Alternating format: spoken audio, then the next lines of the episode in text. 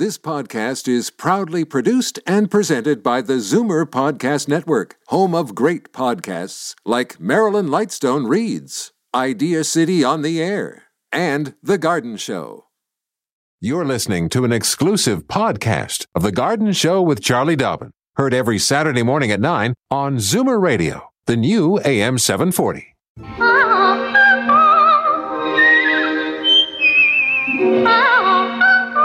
Welcome, friend, to our weekly garden party. We hope you brought along your questions because it's time to dish the dirt. On The Garden Show with Charlie Dobbin, exclusively on Zoomer Radio. Well, good morning. I'm Frank Proctor, and I've got a problem. Yeah, I'm the sous chef of the garden, all right, but I also have almost too much to talk about. Now, look, let me explain. Charlie Dobbin, our genial host, she's such a busy gal that I don't know whether we can fit all of the stuff in the emails, the work in her new home, the taping of the new television show, Healing Gardens. Look, bear with me while I get her on the line here to sort all of this stuff out. Ladies and gentlemen, from her new home in Prince Edward County, let's give it up for our very own Charlie Dobbin. Oh, good heavens. Franklin, how do I follow up on that intro? Meekly and with good humor. okay, thanks for the direction, oh director. All right, let me help you out with all this craziness that's going on in my life. Okay, last week, as an example, the crew and I spent a few days in Merrickville, which is just outside Ottawa. Super pretty town, and I got to meet my newest hero. Her name is Diana Beresford Kroeger. She's a renowned Irish botanist. She's a medical biochemist and author. Her latest book actually is very cool and called um, well, she did a video called Call of the Forest a few years ago at, at PBS, The Truth About Trees. And her most recent book is To Speak for the Trees, which was just published very recently.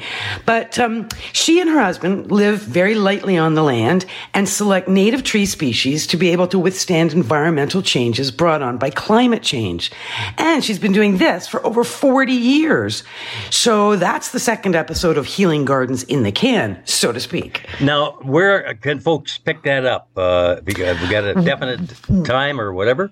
Nope, not yet. I can tell you that you want to subscribe to uh, Vision TV because it will be aired on Vision TV. It'll be a 10 episode uh, documentary. Overall theme is healing gardens and each episode speaks with different amazing people.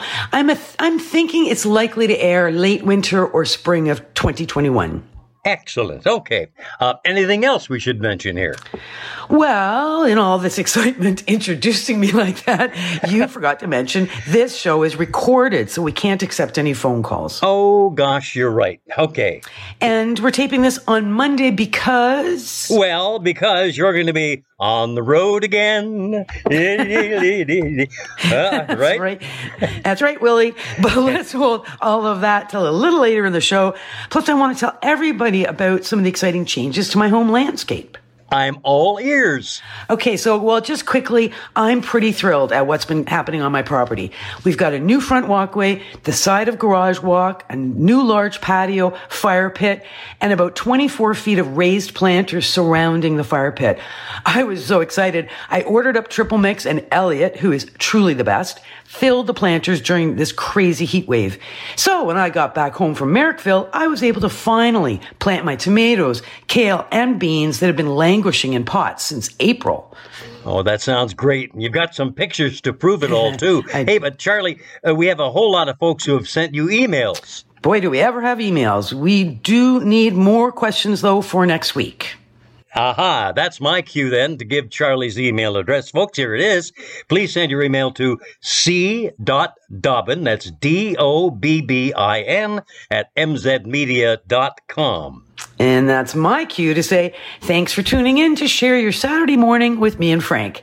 We just got the jog from Joel that it's time for our first break. Boy, he is good. Never saw him sneaking up. Okay, we're going to be back in just a moment here on Zoomer Radio. Daffodils and daisies, bluebells and begonias, for forsythia and foxgloves, marigolds, magnolia, lavender and lupins, dahlias, delphiniums, stocks, phlox, hollyhocks, tulips, and sweet williams. You've picked the right place for everything floral. This is The Garden Show with Charlie Dobbin, exclusively on Zoomer Radio. Well, Charlie, uh, let's deal with the emails. As I've indicated, we got a lot of them. Here's one from Janet Donnelly. She says, um, Hi, Charlie. I enjoy listening to your show every Saturday. Really appreciate all the tips. I live in Mississauga.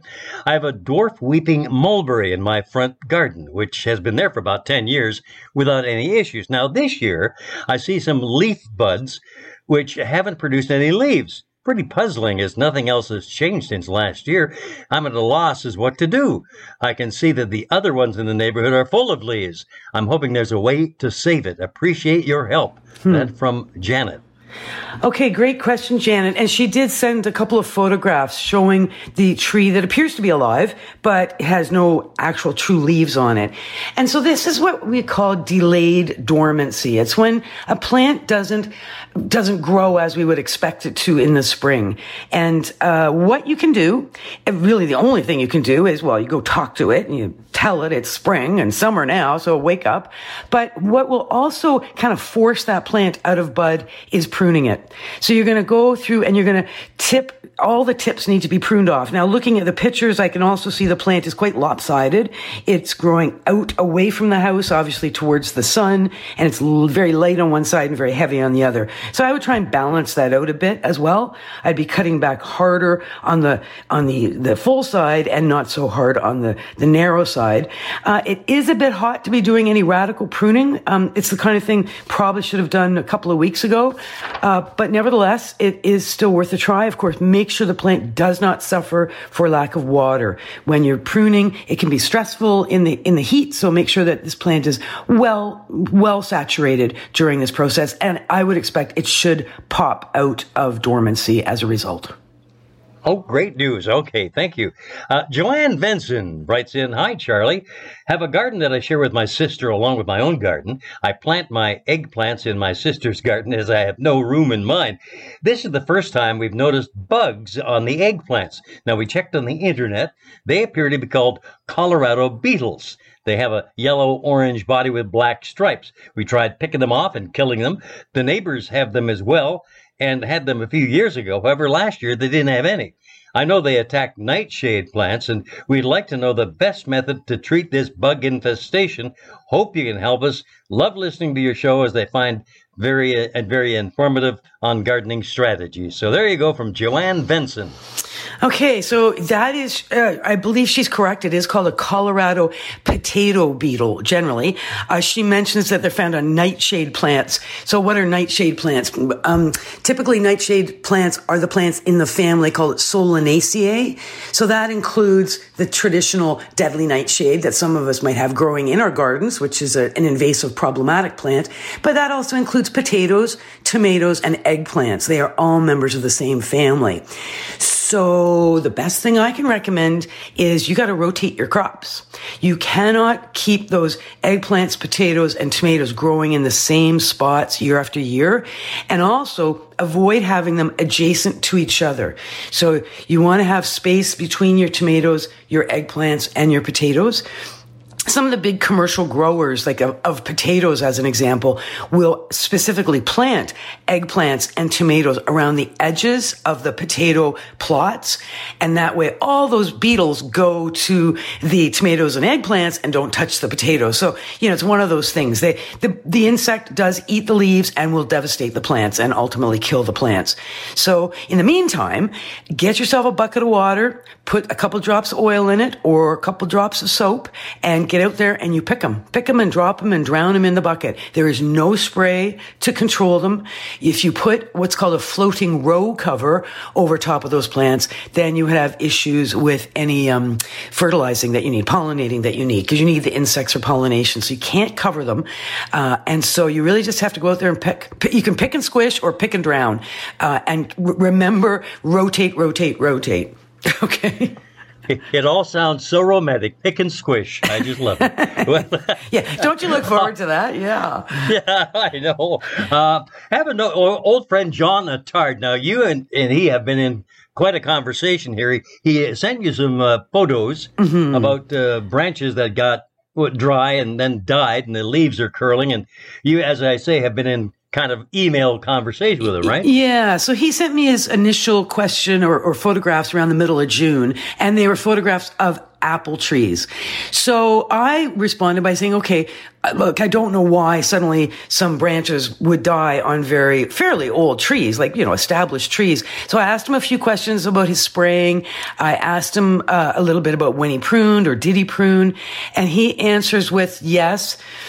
He did uh, spray dormant oil twice in early April. He pruned quite a bit. He doesn't say when. And he's the guy with the bambanellas. Remember, we've heard all about it. That's right. Bambanellas, and they sound great. Uh, anyway, he's got some new bambanellas, which is exciting. He managed to get more. Um, bottom line is he wonders, uh, could he cover the bottom of the trees with river rocks? And the answer to that question is, I wouldn't. I hate the idea no. of river rocks around the base of trees. I mean, it's one thing to say, I, I, want sort of a river rock look to my garden where the trees are, but I would always, always use mulch, you know, a, a bark mulch at the base of trees, remembering that the mulch should not touch the, the stem of the trees. But you, you set it in there like, um, the old, uh, vol- the volcano idea or a well. So it's not up the bark. It's strictly a well around the base of the tree, uh, a good several inches away from the trunk. And from that point, the rain can get down to the trunk. And then if you want to do rocks, go out beyond the drip line with your river rocks. All righty? Yeah, I, I enjoyed one of your little uh, notes back to him. Uh, found it quite educational. Pruning can be challenging, say you, uh, since we prune one way for fruit mm-hmm. and differently for aesthetics. Mm-hmm. And of course, the right time to prune is February, March yeah. in the GTA. Yeah, it's, good stuff. Yeah, it's true. I mean, what looks pretty in the landscape is not always produce what produces the most fruit, right? oh, you also advised a maybe to speak with Colin Campbell of Campbell's Orchards. I did. I said, you get out here and visit me and talk to Colin because he knows everything about apples. okay. Well, we'll know everything about gardening from the lips of our host there, Charlie Dobbin, and we're going to be returning in just a couple of moments. Here on Zoomer Radio, it's The Garden Show. Don't change stations just because the weather changes. Garden tips and advice all year round. This is The Garden Show with Charlie Dobbin, exclusively on Zoomer Radio. Alrighty, Charlie, uh, back with more questions uh, from the emails here. Uh, and a flower I've never heard of, Monarda flowers. This is from Marie in Toronto. She says, uh, enjoy your helpful show very much. I love to grow Monarda flowers. However, every spring I struggle with a mass or a mess of seedlings everywhere. What's the best way to deal with hmm. this? Uh, okay, so thanks for that, Marie. Um, I'm not okay. Since you mentioned you don't know what Monarda is, I'm going to tell you. It's uh, it's commonly also referred to as bee balm. It's a perennial flowering plant. It's a member of the mint family, so it tends to be very vigorous in its growth.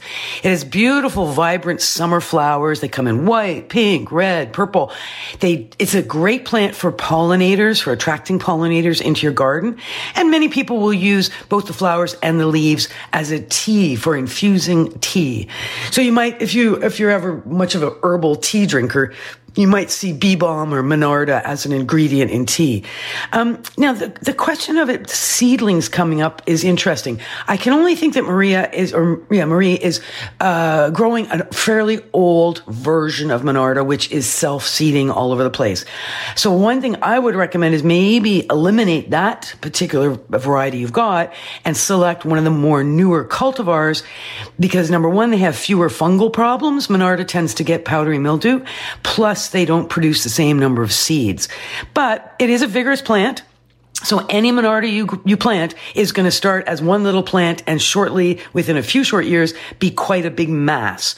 Uh, you do need to dig it up because what happens is underground stems, uh, known as stolons, will go, will pop up away from the mother plant. So that's how the clump gets bigger and bigger and bigger. So every two to three years, you got to dig the whole thing up, uh, divide it, keep some pieces, share some pieces, compost whatever you don't want, because it is a bit of a takeover plant, but it's really worth growing. So, uh, and remember as well, make sure it's a lot like full sun and good air circulation to avoid fungal problems.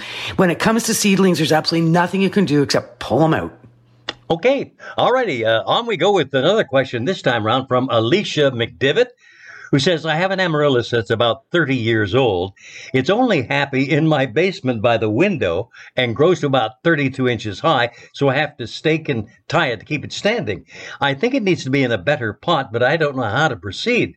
If you look at the one photo, I thought a, a, bulb that was dead is now spreading, and uh, the rest of the plant flowers have died off. I don't know what to do with that seed pod in the one photo. Any help you could give is appreciated. There you go from Alicia. Right. So, and, and Alicia also sent some photographs. So here's what I'm seeing when I'm looking at the photos. Number one, the bulbs are planted too deep. Amaryllis bulbs, we only plant them with the bottom half to two thirds of the bulb under the soil. So the top half or third is above the soil.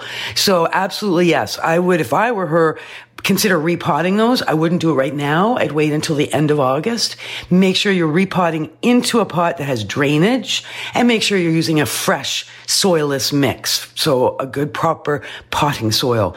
So for now, um, again, looking at the pictures, prune out all the dead flowers, the seed pods, pop them into the compost. You don't want those there. What you want are the leaves and you want to let those leaves grow and the new little green leaves coming up is, is great. That's just a little baby bulb that's uh, grown off the mother bulb. So uh, just continue to treat it as a house plant or put it outside, which works well too. Uh, let those leaves flop. I wouldn't worry about staking them. Just outside, sunshine, water as necessary, lots of light. End of August. Now, at end of August, you're going to bring it in the house. You're going to get it out of that pot. You're going to clean some of that soil away. You're going to repot it, as I indicated, higher into could be a bigger pot. They like to be tight in the pot, so it doesn't have to be like super uh, large pot. And uh, so there you are at the end of August doing this repotting. You're going to get it all set up for the future by putting it into the dark and you're going to stop watering. If you're impatient, you can cut off those leaves that'll be there at that point, or you can wait. The leaves are going to turn yellow and fall off. 10 weeks later, pull it out of the dark, get it into the light, if the basement window is the best, okay. But personally, I'd like to bring it where, you know, unless you live in the basement, I'd like to bring it to where I live, like the kitchen or living room, but lots of light and water as necessary. Um, you could give some fertilizer now if you want, lightly, uh, just, um, to, you know, help encourage it to grow lots of green leaves and fatten up the bulb. But remember, the more light you give it, the shorter the plant will be. And the shorter the plant is, the less staking you're going to have to do.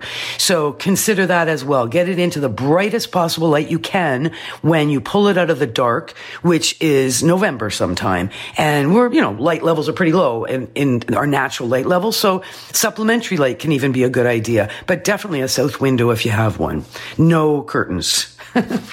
okay. Thanks. Alrighty.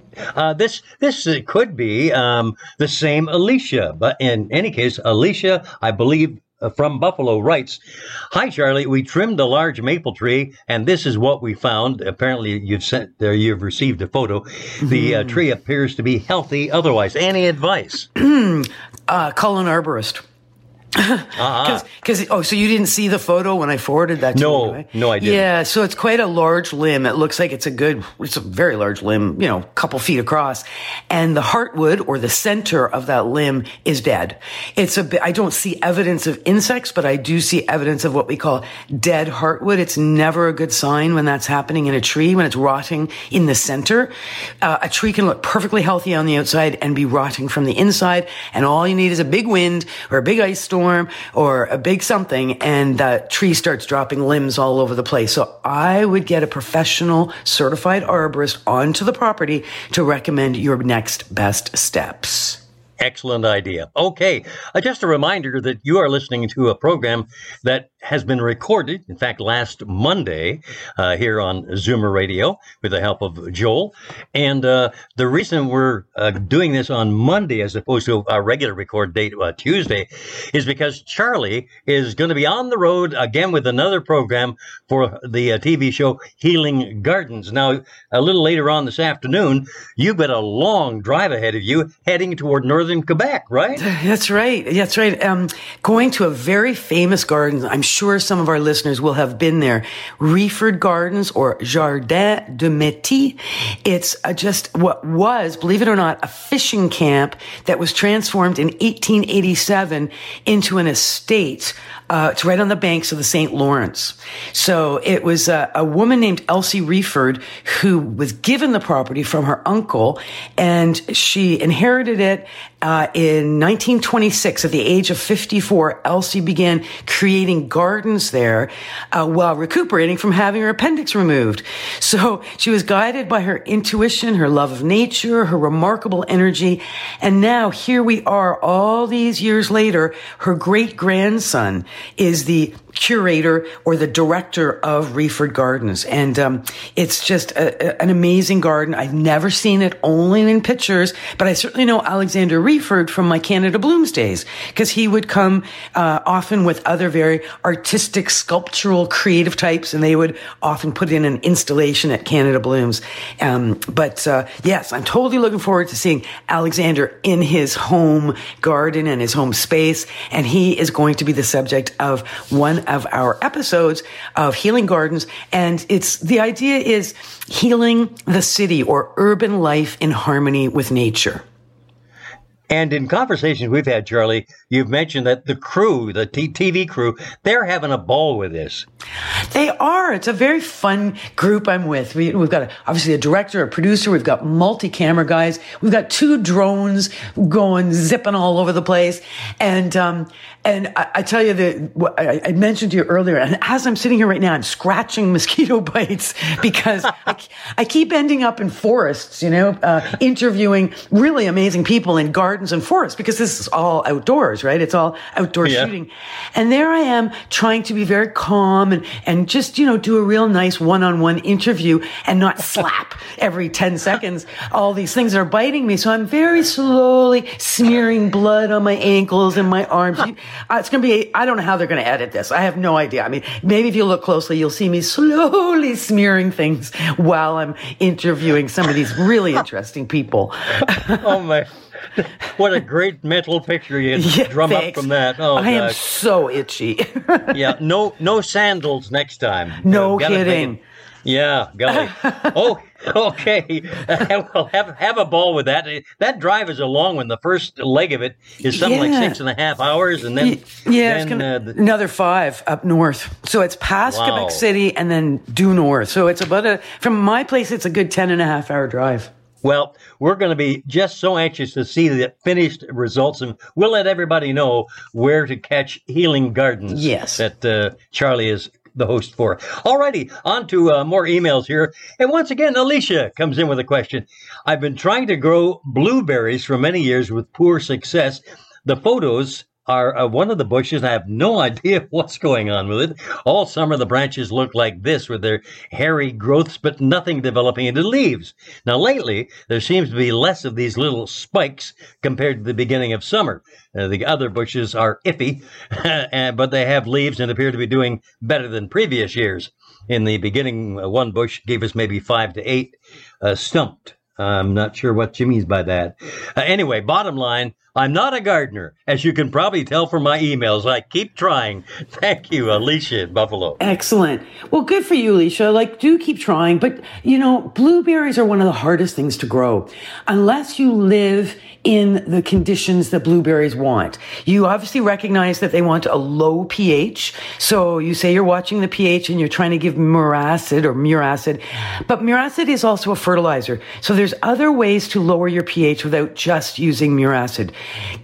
peat moss uh, will lower slowly, will lower pH. Uh, just a straight something called soil acidifier, which is a sulfur based product.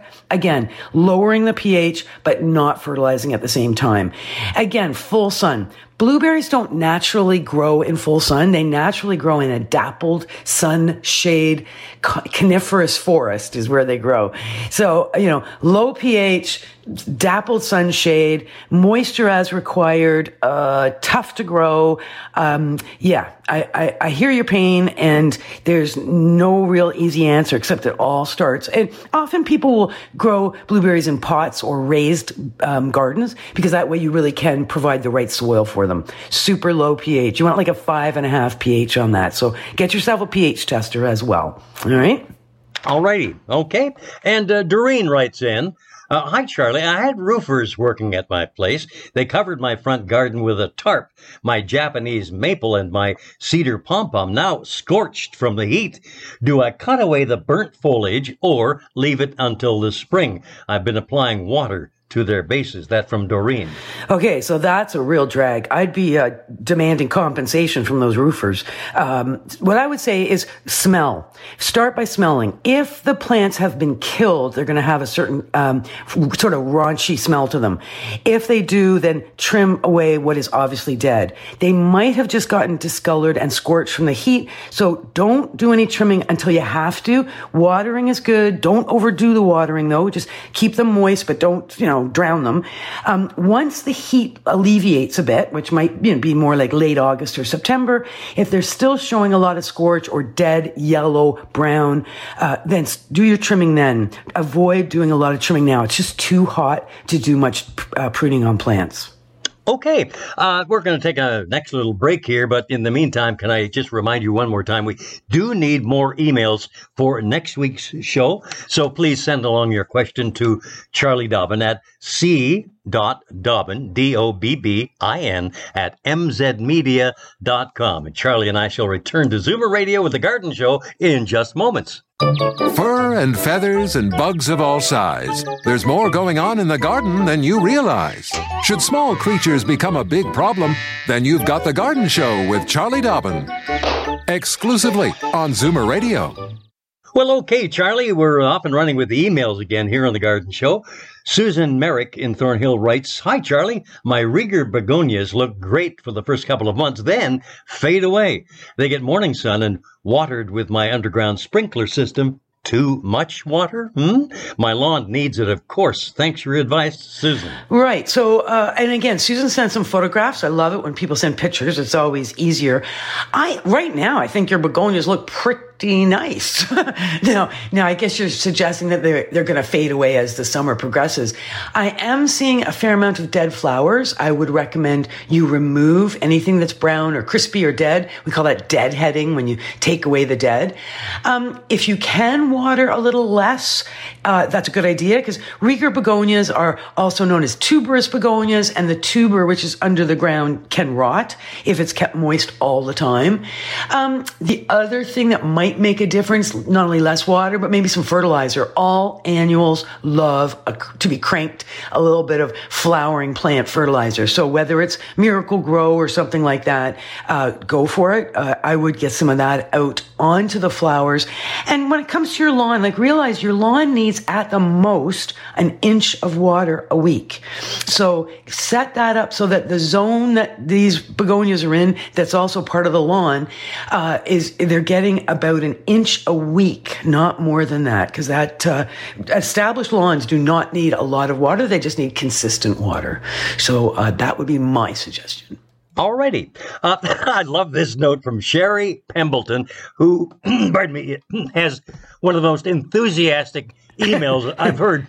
She says, uh, Hi, Charlie and Frank. I love, love, love your show. I listen every week without fail.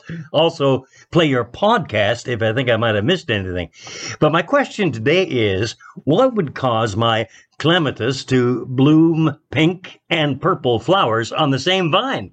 I have 14 vines growing in my backyard fencing and on my arbors. I have white, different shades of pink, reds, mauves, and of course the very popular Jackmanii. All vines are at least six feet apart, if not further, and are between 20 and 25 years old and still blooming prolifically. I love them and they know it. Yeah. The pink and purple, am I pronouncing it right? Jackmanii? Have, Yeah, have that's got right. me baffled. Baffled. It, it is beautiful. Thanks for your expert uh, knowledge, Sherry Pembleton. Thanks for joining us every Saturday, Sherry. So, you know what? This is an interesting, it doesn't happen that often, but it does happen that older plants, clematis being a good example of one that this can happen to, can change color with age. So as the plant gets older, the colors often get lighter. So she's going from a traditional dark purple Jackmanii, which is all of a sudden now producing some pink or pale purple flowers. So, like I said, it does happen. It's not super common, but uh, it's got probably it's got more to do with the age. The 20 to 25 year old vines are blooming prolifically, which is great, and having mixed flowers on one vine is gorgeous.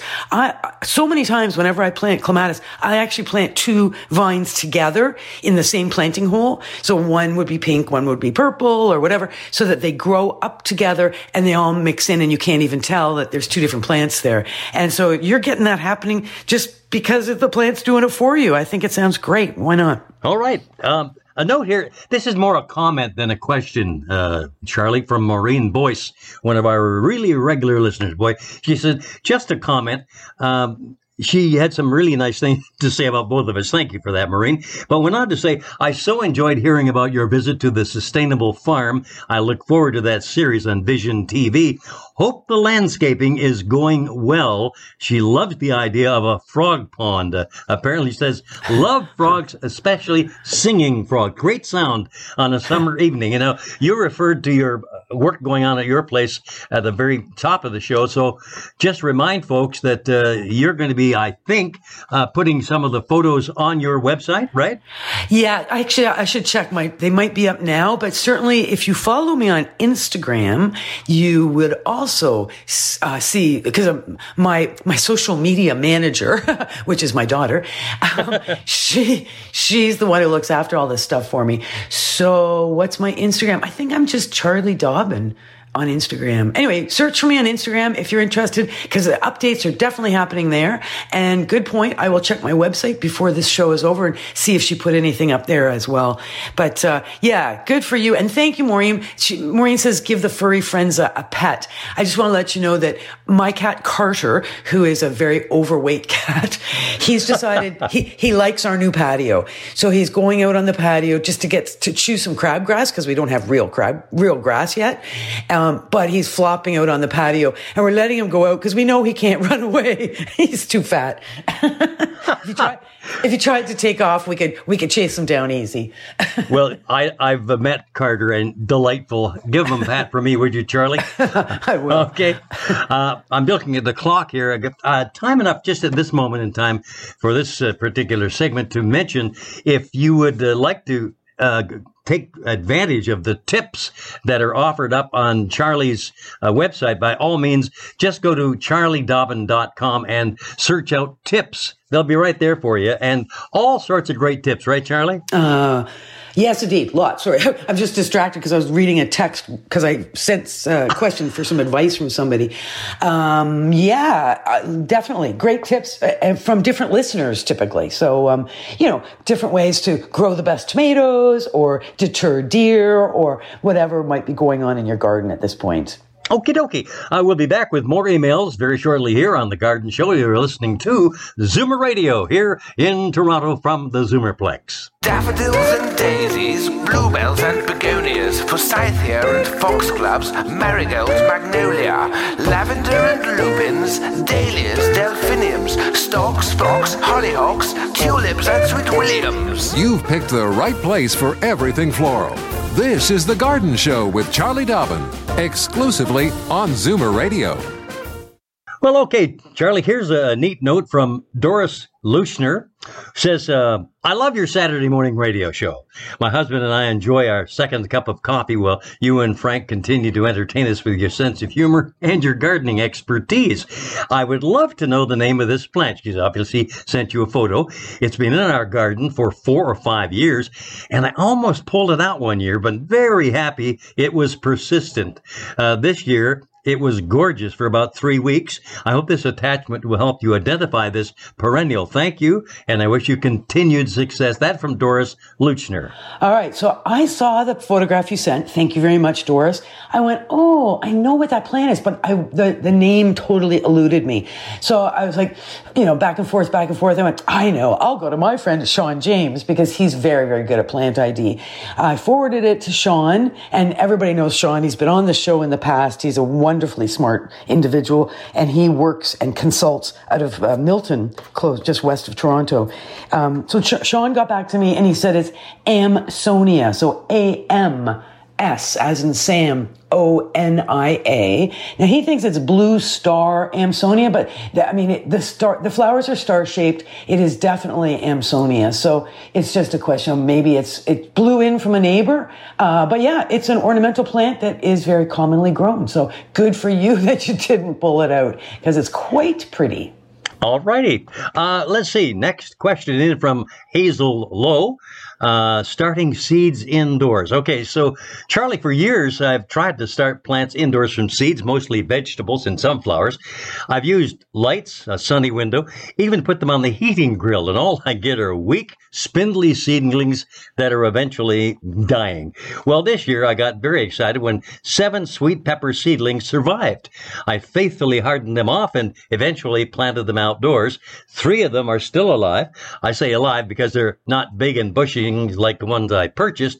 Uh, any advice you can give me to help me achieve some resemblance to the plants from the garden center would be much appreciated. I'm hoping for a better success next year. That from Hazel in Mississauga. Uh, okay, so this we could do a whole show on starting seeds and then caring for the seedlings before they can go outside. Because of course these are tender little plants and we don't take them out when it's really cold. So we have to wait till we're frost free. And then as Hazel recognizes, we harden off these tender little plants. So we prepare them for the big bad real world outside.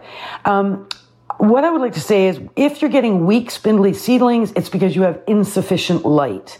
So I, I know you say you, you've used a sunny window, but a sunny window is not enough because we have too many gray days in the spring and sunny windows just are never going to provide you with the kind of light levels that seedlings need. Now, it's not expensive to get um, I mean, the, the old uh, fluorescent grow lights, very, very accessible. But what's much newer and less, ener- sorry, more energy efficient, less uh, costly to run are the LED lights. I actually invested in one this past winter just for that purpose, for some of my house plants, but also to start seedlings. Uh, hung it up uh, from the rafters in my basement and uh, worked like a charm. I, I didn't put it on a timer or anything. I just kept it on 16 hours a day. So so, you know, light is going to have a big impact. If you can't provide that supplementary lighting, don't start your seedlings early. Wait until sort of the end of April before you plant any seeds. Remember that when you're putting into a potting soil or a seeding mix, it is inert sterile and has no fertility. So you must, once the seeds germinate, you must start to fertilize consistently. And um, that's where those big, bushy, beautiful ones come from at the garden center. They are very consistently fertilized. So a couple of websites I'd recommend. One is gardeners.com, just gardeners.com. And another one is growveg.com Com. And both of those will give you some good sort of tips on starting seeds, but also how to get those little seedlings outside into the garden and doing and being nice and fat and happy like the ones they have at the garden center. Alrighty. And doing uh, during this pandemic, so many more people are getting into gardening, right? Hmm. I think so. I think there's been a real, a real pretty, you know, push and excitement for getting out into the garden. A lot of obviously home renovation, but also outdoor renovation. So most of the landscapers are, I think, are having a kind of a record breaking year once they were able to get out and do the work that people wanted them to do. Uh, certainly the garden centers, it started very slow for them, but it has uh, improved dramatically. So they're able to, um, you know, uh, you know, get the plants it's, if you somebody was joking uh, tomato plants are like toilet paper. Remember that you couldn't get toilet paper back in in march? Well you Yeah. couldn't get a tomato plant now for love or money because every tomato plant has been well sold and planted somewhere else. It's uh, you know even the tomato growers are calling up the other tomato growers going do you have any tomatoes left? Because we have none. So yeah tomatoes have always been the number one vegetable too. So that, i think that's a bit of that going on Uh, we've mentioned actually a few times in the show uh, that you appreciate receiving photos. And since we've been doing the show, uh, forced to do it with email only, uh, folks are really cottoned on and are sending you all sorts of photos to help you identify things. And here's one from Wendy Keys. Mystery tree, and she sent you the photo. Says, "Good morning. This little tree just sort of sprang up in our garden about three years ago, and we're curious about it. Closest image I could find on Google was to the Japanese black maple. Could you please enlighten us as to genus and care, or genus and care? Ah, pardon me. Yeah, yeah. Uh, you know what? Good question. I, find it interesting that it just sprang up in, in their yard. So that plant was introduced into the horticultural industry about mm, maybe 15 years ago. It's actually an elder. So Sambucus is the genus and the cultivar is called black lace. And it, one of the things, reasons it was introduced is because it's hardier than a Japanese maple. So for people that love Japanese maples, it was a way to get the look of a Japanese maple with a plant that was going to be able to withstand more extreme temperatures, etc. It does get big. If you leave, leave it untended, it'll get eight feet tall and wide. Uh, it's beautiful. It's a bit leggy. It's, it's not naturally kind of a beautifully shaped plant the way Japanese maples are, but prune it. Don't be afraid to prune it. Shape it any way you want. I had one in Richmond Hill. I used to cut it right down, uh, you know, every spring, but it gets pink flowers, which is one thing that Japanese maples don't get. So it's kind of special that way. So it is a elder Sambucus black lace. Okay, I'm looking at the time here, and very shortly I'm going to get a dig in the ribs from Joel saying, "That's it, guys, wrap it up." But before I do, uh, let me wish you a wonderful trip to northern Quebec in uh, your show Healing Gardens. Uh, that long trip, six and a half hours today, and then another five uh, tomorrow at some point. Uh, exactly, exactly. Heading, heading, uh, east to start, getting past Montreal, past Quebec City this afternoon, and then heading north up to Reford Gardens, which is, it's, it's a very small town, but it's right on the, well, it's, it's right on, I keep thinking it's the St. Lawrence, but I guess it can't be. It's on some body of water. I guess I'll, I'll figure, I'll figure it out when I get there. Okay, well, we'll hear all about it. Uh, certainly uh, in the following week, right? I'm pretty Well, excited. Thanks, Frank. Ah, golly. Thank you, Charlie. It's been been fun. Thanks, Joel. And thank you very much, Joel. Thanks for all your great email. Keep them coming. See you again next week. This has been an exclusive podcast of The Garden Show with Charlie Dobbin. Heard every Saturday morning at 9 on Zoomer Radio, the new AM 740. This podcast is proudly produced and presented by the Zoomer Podcast Network, home of great podcasts like Marilyn Lightstone Reads, Idea City on the Air, and The Garden Show.